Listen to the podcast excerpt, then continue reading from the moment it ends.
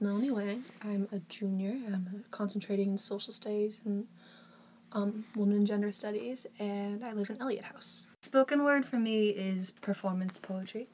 It's uh, poetry where you get up in front of an audience, however big it might be, and um, share what you've written or what somebody else has written. And for me, it's all about that moment and that audience and sort of being spontaneous. Uh, my name is Awais Hussain. I'm studying physics and philosophy, and I'm in Eliot.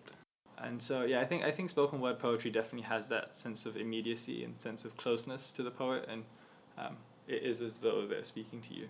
And and so I think it does take kind of a lot of guts um, to get on stage, and you see um, often in new performers and people that are kind of taken to the stage for the first time, um, when they come down, they do kind of get that sense of euphoria and feel like they've accomplished something by baring themselves on stage.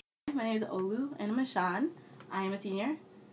I think it's just this really awesome tradition of getting people together by praising the words that come out of our mouths. And I think that's just a really cool thing. And you can say the most silliest things, and people will snap. And you can say the most heartfelt things, and people will sob with you. And to have that safe space, to have that place where your thoughts don't have to be complete or finished or the most profound thing ever, but to know that somebody in the crowd needed that and you touch them in that way is really important. What spoken word is, at least for me.